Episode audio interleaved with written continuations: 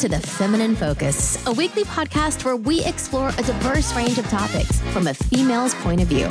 Here, we'll dive into a new topic every episode with the aim to educate, entertain, and spark meaningful conversations. Whether you're looking to stay informed or simply want to hear fresh perspectives on different subjects, The Feminine Focus is the podcast for you. Grab a glass of wine and relax. Now, here's your host, Michelle.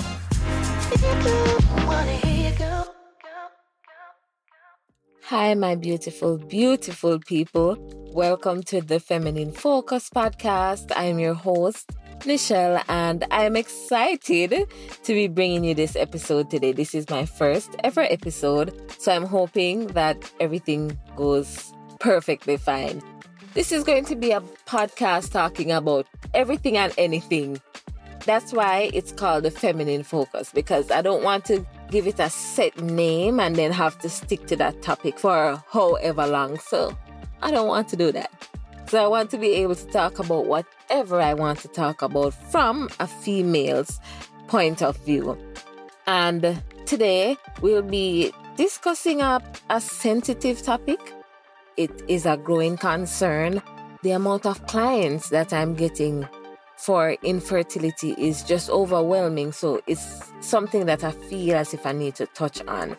So let's just jump into it. Infertility is a common issue that affects many couples and it can be difficult and a hard emotional experience. It can be very draining and it does affect a lot of relationships. Let me just give you a little explanation. What is infertility really? So, I do have a lot of persons coming to me after two months or three months of trying, and they're saying, Hey, I'm infertile, but that is not infertility. Infertility is when you're unable to get pregnant after at least one year of trying with no luck, or if you're unable to carry a full term pregnancy, that's when you can start looking into infertility. But after two months, three months of trying, you know, just give it some time. I'm pretty sure you'll get your results soon, or just continue to observe what's happening. But it wouldn't be considered as infertility at that point. And quick note it's important to know that infertility is not just a woman's issue, as men can also be infertile. In fact, male infertility is responsible for 30 to 35% of the cases of infertility. Especially here in Jamaica, when it comes to infertility, it's a very touchy subject and men do not like to discuss it. So, as soon as there's an issue with getting pregnant, we as females we're so quick to assume the blame and say oh it's me i need to get this i need to go to the doctor i need to and in fact it can actually be the men or the male in the situation. So whenever you're having issues conceiving both of you should seek medical attention to confirm what's going on to see who is the factor who is really having the issue and once you know who has the issue, you'll know how to treat it. Because I have so many persons who have spent so much money with me thinking that they're the issue, and after a while they realize that it's the male, and they're like, if I had done the test from the get go, I would have known and I would have saved so much money. So, always, always, always confirm who needs to be treated. So, there are many possible causes of infertility. In women, it can be due to hormonal imbalances, age. We all know that as we get older, the amount of eggs that we release to be fertilized decreases significantly. So, age plays an important part. As sexual transmitted infections, if you're someone who has had recurrent infections over and over and over and over again. Like you're someone who has had numerous yeast infection, numerous bacterial infections, and you're not treating it, those things can affect it. And PCOS is also something that's on the rise. It has always been there, however, the persons are knowing a bit more about it right now. But PCOS and fibroid both play a major role when it comes to infertility in women. Most of the issues that we're we're seeing with infertility is coming from those two factors. I always try to post the symptoms of infertility and the symptoms of PCOS, the symptoms of fibroids, and the pain so persons can have a better understanding of what's happening to their bodies and they can have an idea the issue that they have. However, it's still always best to get confirmation from a doctor about what the exact issue is because we don't want to assume and not get the proper treatment. So, always do your checkup to find out what's going on with your body. Remember, knowledge is power. The more you know, the easier it will be for you to manage your symptoms. I've always said that if you know what your issue is, you can always do a little Google research. Everything is on Google, by the way. So once you go and you find out what your specific issue is, and you do a little research from there, you can know, okay, I need to buy this, I need to do this, I need to do this. So managing your symptoms automatically becomes easier. So that's the first stage. Once you find out that you're having issues getting pregnant, the first thing to do is to find out the exact issue let's be honest, infertility can take a toll on people's emotional well being, and it can lead you to feel grief or guilt, or some persons even feel depressed. I know a lot of persons who have said, I've cried myself to sleep many nights. I'm just so sad. I'm so unhappy. I don't know why this is happening to me. I've seen so many persons getting pregnant. Why am I not getting pregnant? So, those things can also take a toll on your mental health and it can lead to feeling extreme sadness or depression. So, it's important to allow yourself to feel and process the emotions and to seek support if you need to. But at the same time, it's also important to not allow it to stress you out because stress is another major factor of infertility. When you're stressed, your hormones tend to fall out of place, and hormonal imbalances can reduce your fertility chances. So, the issue that you're having is going to get worse. So, try to avoid stress at all costs. I know it's easier said than done because how am I not going to feel stressed? I'm sad. Of course, I'm going to feel stressed. But there are many things that you can do to reduce stress. I realize that being outside is very helpful to me. So I try in the evening I take at least a 20 minutes walk. I just walk and I clear my mind. Sometimes I do a little jogging and it's really it's really just a nice little free time. So simple things that can help to reduce your stress levels. Going for a walk, listening to music, meditating, doing yoga. Yoga let me tell you, when I do yoga, I can't stop laughing. I don't know what is going on in my body, but during those pauses and those stretches, I find myself just bursting into laughter. I'm like, what's happening? I just instantly feel happy, like all the worries and all the stress just left my body. I personally would recommend yoga or being outside for a bit for reducing stress because that is what works for me. Let me just stop the back and forth, the unnecessary talking, and get into the causes of infertility. So, as you know, there are many different causes of infertility, and the main one that I mentioned before for most women is ovulation issues. So that's when there are problems with the eggs being released from the ovaries. It's one of the main causes of infertility. And ovulation disorders are normally because of hormonal imbalances. So when it comes to that part, I personally normally recommend herbal supplements of course, there are many other options out there. Some persons try metformin, some persons try clomiphene. Is it clomiphene or clomiphene? Forgive my pronunciation, but there are so many persons who has come to me with different options that works for them. So it's up to you to just try each one. Give each one about a month, at least a month, to see if you're seeing some form of change within your body. Because once the product is working, you'll have an idea. You'll see some reduction in your symptoms. You know when it's working for you. So you just look out for your symptoms. You can try one at a time, and from there, you can choose what is best for you because everyone is not the same. What works for me might not work for you, and vice versa. As well as block tube is also another major factor when it comes to infertility. Let me just explain a bit. So, the fallopian tubes are the tubes that connects the ovaries to the uterus.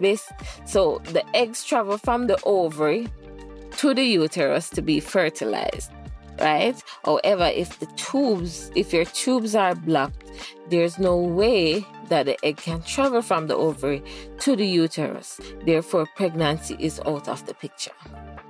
The fallopian tubes are blocked or damaged. Getting pregnant is just more difficult. If both tubes are blocked, then the chances of getting pregnant is just non existent. But if one tube is open, then it's possible. It's a very slim chance. So, clearing your fallopian tubes are always the best option. As I said, for me, herbal options are always going to be recommended because it's something that I have used firsthand. I have a thousands of clients using it and they are seeing results. So it's something that I know for a fact that works. I haven't tried anything else or know of anyone that try anything else that has worked. So I'm just when you hear me mentioning the herbal stuff, it's because it's what I know. So yes, herbal treatments are very good. Turmeric and ginger is very very good. Some persons actually use mucus reliever capsules because majority of the time it's mucus built up. It's mucus that is built up in the, the fallopian tube. So clearing the excess mucus is definitely going to improve your chances of getting pregnant. Another main one is fibroids. It goes back to the same fallopian tubes. If you have fibroids, sometimes they can grow to a point where they're so big that they're covering the fallopian tubes. Remember, if the eggs are unable to travel to the uterus, pregnancy is just not an option. So, fibroid also plays a role when it comes to infertility in women. And for men, it's mostly sperm disorders. It can be due to genetics, it can be due to infections, or if the person smokes a lot, drinks a lot, then that also increases the chances of infertility. So you find this most a lot of men will find themselves with low sperm count, water sperm, or they have erectile dysfunction. And of course, my recommendations are always going to be herbal treatments because it's, it's just so affordable. It's just so cheap. And I believe that everything that we need to heal the body was put here for us. Like everything that we need to heal ourselves are here. It's in nature. So I always recommend herbal treatments first. And if you don't see any changes because remember everyone is different. So not everyone will see the amazing changes. Try it first. If you don't see any great changes then you can move on to another option which most likely is going to be more expensive and so forth. So you know herbal treatment is cheaper and it's easier to access and it, it, it does the job. It, it does a great job. That's always my first option and as I mentioned before, age age plays a factor when it comes to fertility. And let's just discuss the possibility if pregnancy does not happen. Because as much as I want all of my clients to be happy and achieve their goals, unfortunately, a few persons don't achieve that goal. So, say for example, 100 person buys 90 person or 92 person will come back and say, hey, this happened, that happened. And then there's a small amount of persons who it didn't work for. But just in case, God forbid, that does happen, what are the other options? Adoption is always an option. I know, especially when it comes to the males. I don't know why men don't like the topic of adoption. I, I, think they don't feel as if they need to be raising another man's child. I don't know why, but they're always so hesitant about the, the topic of adoption. But of course, that is an option if you're definitely trying, you've been trying, you've been trying, you've given it your all, and you're just not seeing it happening, then adoption is an option. I feel as if you love someone else's child as much as you would love your own. Because when you adopt the child, you consider that child as your child. And this is completely unrelated because my child is a cat. but I adopted a cat and I love I when I say I love my cat, I love my cat. Nobody can tell me say that cat and a my cat. That's my cat. I'm the mother of that cat. I'm the father of that cat. So I really don't think that adopting is going to make you love the child any less. I think if you have love in your heart, then you'll still be able to give it to a child, even if it's not your biological child. Once you adopt that child, it's your child. That's my opinion.